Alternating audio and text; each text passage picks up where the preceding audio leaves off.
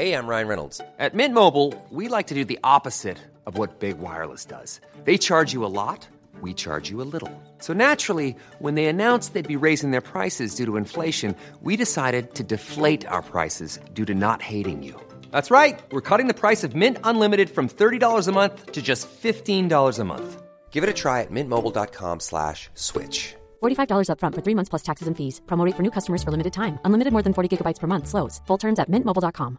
I'm Sandra, and I'm just the professional your small business was looking for. But you didn't hire me because you didn't use LinkedIn jobs. LinkedIn has professionals you can't find anywhere else, including those who aren't actively looking for a new job, but might be open to the perfect role, like me. In a given month, over 70% of LinkedIn users don't visit other leading job sites. So if you're not looking on LinkedIn, you'll miss out on great candidates like Sandra. Start hiring professionals like a professional. Post your free job on linkedin.com/people today. Hey, it's Ryan Reynolds, and I'm here with Keith, co-star of my upcoming film, If, only in theaters May 17th. Do you want to tell people the big news? All right, I'll do it. Sign up now and you'll get unlimited for $15 a month in six months of Paramount Plus Essential Plan on us. Mintmobile.com slash switch. Upfront payment of $45 equivalent to $15 per month. Unlimited over 40 gigabytes per month. Face lower speeds. Videos at 480p. Active Mint customers by 531.24 get six months of Paramount Plus Essential Plan. Auto renews after six months. Offer ends May 31st, 2024. Separate Paramount Plus registration required. Terms and conditions apply if rated PG.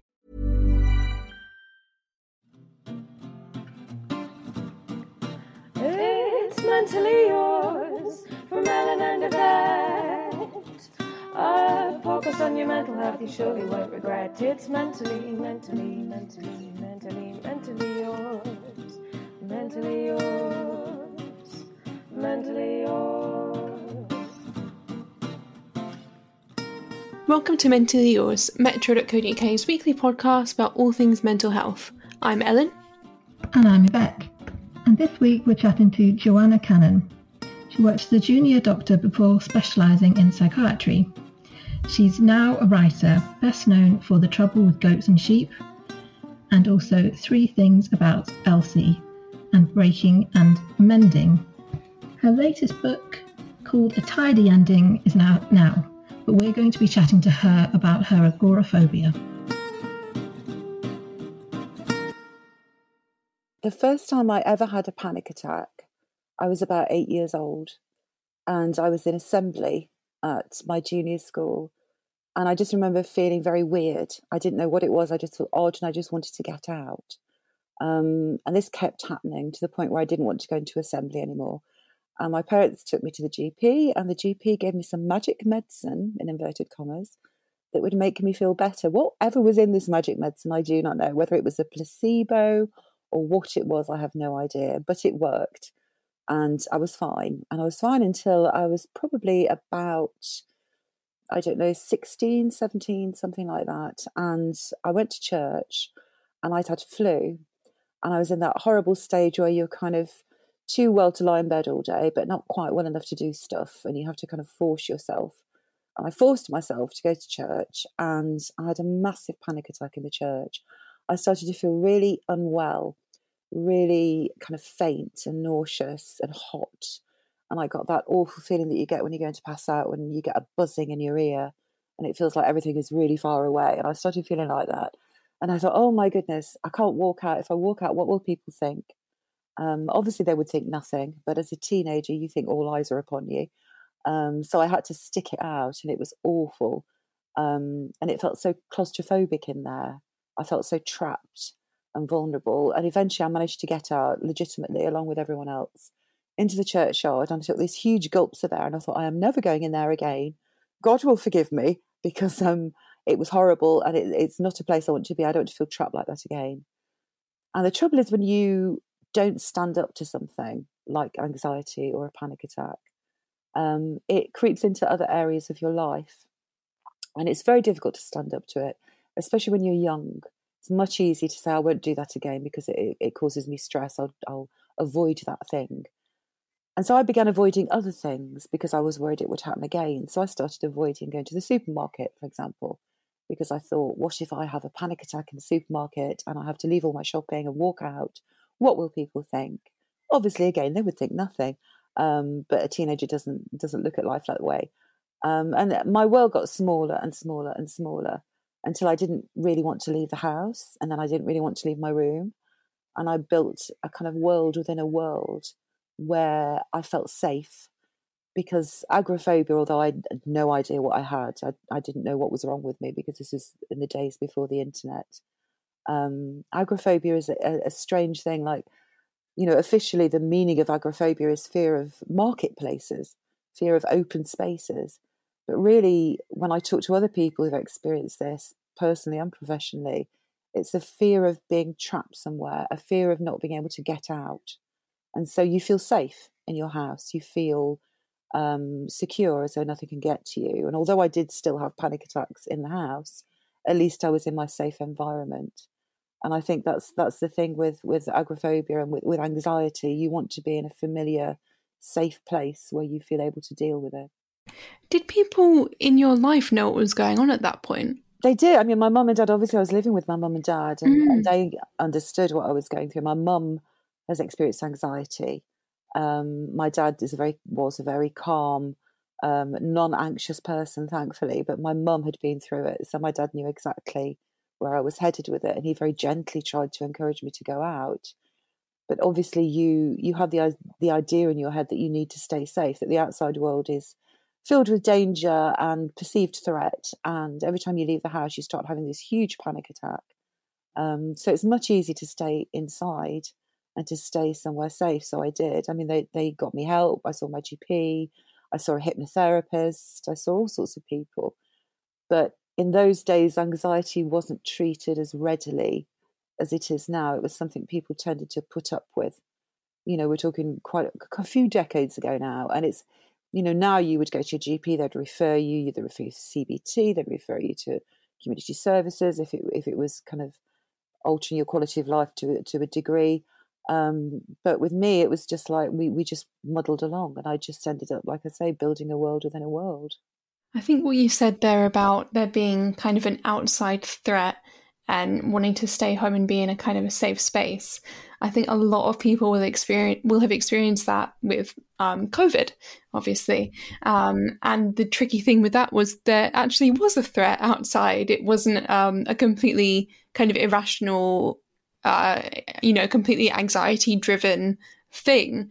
So, how did that affect you when we were told, actually, yes, you do need to stay home, you do need to go into lockdown again? Well, it, it seemed to kind of prove my teenage self right um, because, you know, all those years ago, and I did eventually get over it, I did kind of treat myself. And I got up one day and I thought, you know, I've had enough of this.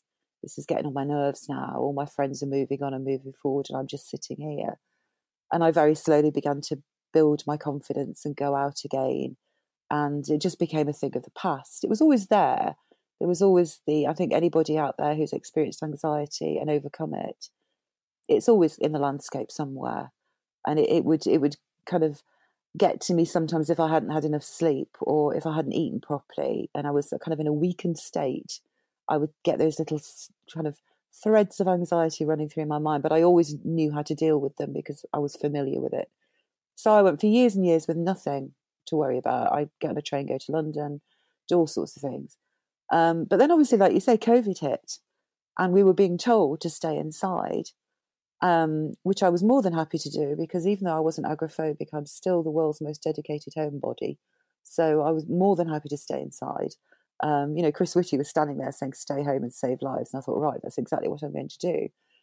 And I didn't think I'd got agoraphobia again. I thought I was just following government guidelines. But then after all the lockdowns and all the, the stress and the, the trauma that everyone went through, I started seeing people venturing out again as, as kind of restrictions lifted.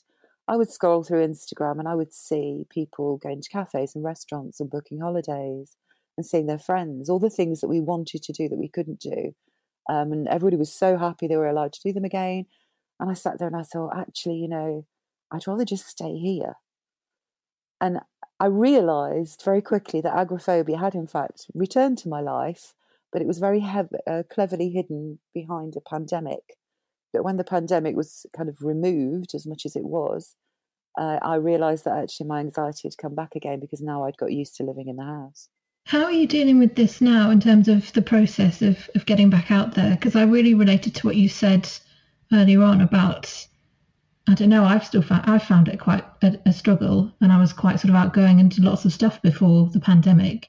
I sat there when all these kind of things were coming on Instagram, and and people were people started inviting me to things, and obviously as my my job as an author, people started inquiring about events and was I doing book signings and was I going to any festivals? And I sat and I thought, no, I can't do that. I couldn't imagine even walking into Sainsbury's, let alone getting on a train and going to London or Edinburgh or wherever I was supposed to be going. And then a really amazing opportunity came up to present a radio program. And I'd never done anything like that before. I'd never presented, written and presented something before. But it involved going to Birmingham, which isn't too far away from me, but it, it seems a long way when you've been in the house for two years.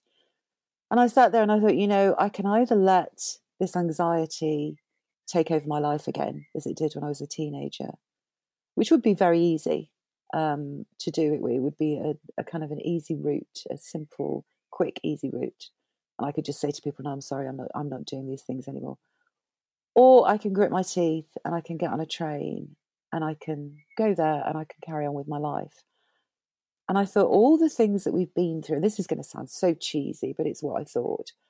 I thought all the things that we've been through, all the terrible things people have been through during COVID. And there was a school friend I had called Susan, exactly my age, who died from COVID um, during the pandemic. And I thought, what Susan would give to be here now to face this challenge. I am so lucky, I'm so privileged that I've managed to get through this because so many people haven't.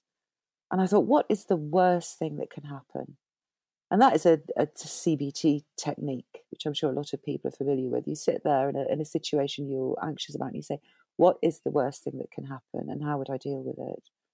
And the problem is with, with agoraphobia is it doesn't have a threat. It doesn't have a specific thing that you're frightened of. You just know that if you go out there, you feel terrible. Um, but COVID was a specific thing. And I thought, we got through this. I got through this. Let's not allow this landscape to steal any more of my life away from me. I, have got to get on a train. I've got to do this. And so that's what I did. Um, and it wasn't easy. And I had to do a lot of talking to myself and a lot of kind of trying to be rational. Um, but I did it. And if you start doing small things, if you're stuck in the house, if you're stuck in your room, if you just do one small thing, it's incredible how quickly those building blocks happen and you start doing another thing and another thing. And I found that when I was a teenager and I got myself out of being in the house all the time. And I found it after the pandemic that as soon as I'd been to Birmingham, I was euphoric. I came back from Birmingham and I was like on top of the world um, I thought I did it. And you have to acknowledge that you've done it. All these small things that you do. We're very good at, at, at focusing in on the failures and the things that we give up on, but we're not very good at patting ourselves on the back for doing something because facing up to anxiety and facing up to a panic attack or agoraphobia or whatever you you live alongside of, facing up to it and staring it in the face and tackling it is an incredible achievement. And if you manage to do that in just one small way, um, you need to sit there and really acknowledge yourself. I think something that's interesting is that back when you experienced agoraphobia and anxiety for the first time, I know you said that the kind of landscape of how we talked about mental health was completely different. It really wasn't covered. The treatment options weren't very good. Um, but you then went on to work as a doctor. Did that change your own understanding of your mental health or change how you treated yourself in any way, kind of having that base of knowledge? Um, I think it did. I think studying medicine, so any doctors out there, we get quite paranoid about our own health. Whenever you're in a lecture theatre and you're reading about a disease or hearing about a disease, you assume you have it because you start experiencing the symptoms. So sometimes a lot of knowledge is a dangerous thing. Um, but as far as psychiatry goes, I think having it's kind of the reverse really because having personal experience of anxiety um, which matt haig incidentally once described as anxiety is depression on fast forward and that's the best uh, definition of anxiety i've ever heard because it truly is. Um, so anybody who's experienced anxiety and depression who then goes on into psychiatry or in any kind of role that deals with mental health patients or service users that's a well that you can drink from. because it gives you a very privileged position that you understand what it feels like. And although you might not be treating people who have exactly the same problem that you had or have, um, you are treating people who've had a similar sense of isolation because that's the thing that brings us all together. Whatever mental illness you have walked alongside of during your life, it's the isolation that's the common factor with all of us. There is nothing more isolating than mental illness, in my opinion. You know, lots of other illnesses, as terrible as debilitating as they are, there's huge support and huge compassion and huge understanding. But if you have a mental illness, although this end mental health stigma and all these hashtags and be kind t-shirts and people speaking out about it and wonderful programs like this if you ask somebody with schizophrenia or bipolar or severe ocd if they feel stigmatized and isolated i guarantee you they will say yes because that's what unites everyone with mental illness. And i think if you're working with people with severe mental illness and you have experienced any mental illness of your own, or even secondhand through a member of your family or a loved one or a friend, it gives you a unique perspective because you are linked to that person because you understand completely what it feels like to feel alone and isolated as though nobody has ever walked in those shoes. Can we go back um, to where we started, which was you talking about um, your panic attack at eight years old? And you've also touched on there the fact that we talk a lot more about mental health and there is more awareness.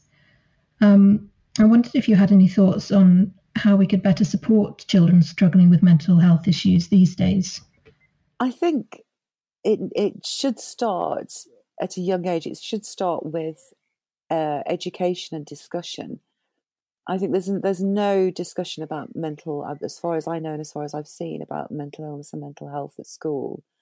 Um, I think there is a, a wonderful um, initiative where people are now training as mental health first aiders, which is an incredible thing. Um, and I wish that was around when I'd, I'd suffered with anxiety, but sadly not. But I think things like that, initiatives like that, communication and understanding, because we still have a hell of a long way to go to accept that mental illness isn't a separate thing to physical illness. It's all connected. You know, when I've worked in hospitals and I've worked on mental health units and on wards, patients don't just have mental illness, they also have physical problems as well, because very often people with severe mental illness have perhaps neglected their physical health because they've been too poorly to look after themselves. So, very often people will have comorbidities. And you have to order the physical health notes from another part of the hospital, a different building, and bring them over to you because they're seen as such separate things. But the mind and the body are so intertwined. Um, but we've we've got a long way to go to accept that. And I remember a few months ago on Twitter, I'd had a really bad day with anxiety. It just hit me for some reason, um, which happens from very rarely, but from time to time. And I went online and I said to them, I've had a really awful day. I feel terrible. And so many people were tweeting me and saying, What you need is a couple of paracetamol and plenty of fluids. Because they assumed that it was a physical health problem and nobody for one second would think it was a mental health problem.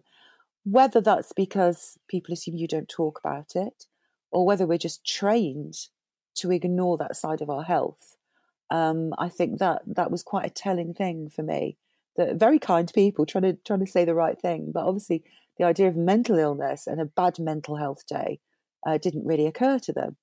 Um, and I think it's, it's small things like that that we need to to bring into the conversation to be able to talk about things and accept that our mental health is equally as important as our physical health. And if we can do that from a young age, I think that would be incredible because then you would get a generation of people who were happy and open to talk about it and didn't think anything else about it. You know, it's it's a, a society where if if we do something for our physical health, if we run the London Marathon or lower our blood pressure or lose some weight if the doctors told us that we need to, everyone pats us on the back. But if we do something for our mental health, if we do something creative, whatever that may be, painting or writing or reading or or just sitting in the garden and look at the birds, that's protective of our mental health. But people see that as quite self-indulgent and something that we should only do if we've done all our other jobs. And I think it's that divide between mental and physical that needs addressing, and it needs addressing early on. Joe, can you tell us a bit um, about your writing now and how your own sort of mental health struggles influence your writing? Um, I started writing as a therapy, really. Um, I started writing in my car in my lunch break when I was working as a doctor, um, just as an escape from from all the suffering and the illness and the terrible things that we all see as doctors. You know, some doctors play golf or cricket or rugby, and I, I didn't want to do any of those. So I, I sat in my car and I, I started writing just for fun. And I think that, as I was saying earlier, that creativity is a, a huge protective factor for mental health and I think writing is a way of kind of sorting through your thoughts and making sense of them.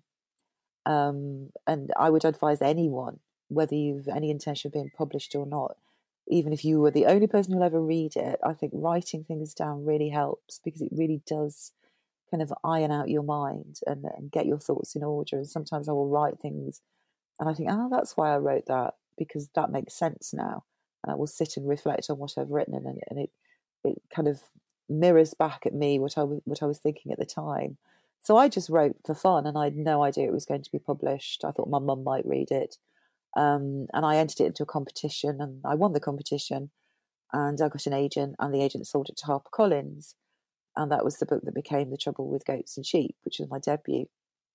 And I've written another book since then called Three Things About Elsie, and my third novel is out 28th of April, and it's it's called A Tidy Ending. And all my books have in common, um, they're all about ordinary people and ordinary lives because I find those the most interesting. Um, the tidy ending is about a woman called Linda who lives on a very ordinary estate with a husband that she doesn't really think she loves anymore, if she ever did. And they've moved into a new house, and she starts receiving mail for the woman who used to live in the house, um, who led a very glamorous life, who um, has got all these brochures coming of, of, fantastic furniture and clothes and makeup. And Linda's looking at these brochures and thinking, this is the life that I should have had. So it's a book about envy. Um, it's a book about how the grass isn't always greener and be careful what you wish for. But the basic kind of theme of the book is envy um, and the idea for that actually came when I was working in psychiatry, and I used to do a lot of outpatient clinics. And I'd see a lot of people with anxiety and depression. And as part of the history, I'd say to them, you know, can you remember how this all started? And so many people would say, well, it started with something I saw on Facebook. And it started with comparison and it started with looking at other people's lives and feeling as though your life falls short um, and feeling as though you're inadequate and you're not good enough. And of course, we're only seeing the show reel of someone's life. We're seeing the curated version. We're not seeing the cutting room floor. But we do, we compare ourselves. It's human nature. And, you know, some people might not find that a problem, but it, it can lead you down a very dark path. And that was the inspiration, you know, for a tidy ending that, that comparison is the thief of joy. And there is no happy ending to consumerism and you know we're all constantly comparing ourselves to each other which which is really not a healthy way to live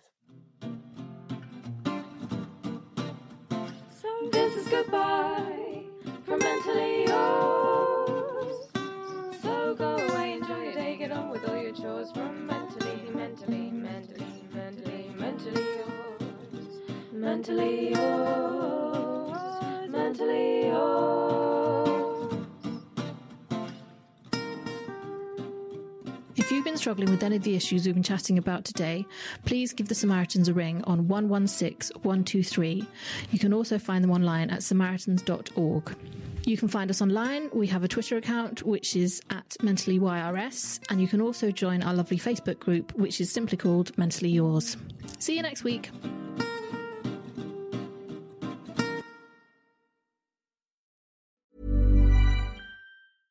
Ever catch yourself eating the same flavorless dinner three days in a row? Dreaming of something better? Well, HelloFresh is your guilt free dream come true, baby. It's me, Keke Palmer.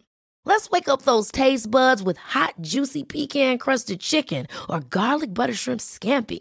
Mm. Hello Fresh. Stop dreaming of all the delicious possibilities and dig in at HelloFresh.com. Let's get this dinner party started. Hey, it's Paige DeSorbo from Giggly Squad. High quality fashion without the price tag. Say hello to Quince. I'm snagging high-end essentials like cozy cashmere sweaters, sleek leather jackets, fine jewelry, and so much more. With Quince being 50 to 80% less than similar brands. And they partner with factories that prioritize safe, ethical, and responsible manufacturing. I love that. Luxury quality within reach. Go to quince.com slash style to get free shipping and 365 day returns on your next order. Quince.com slash style.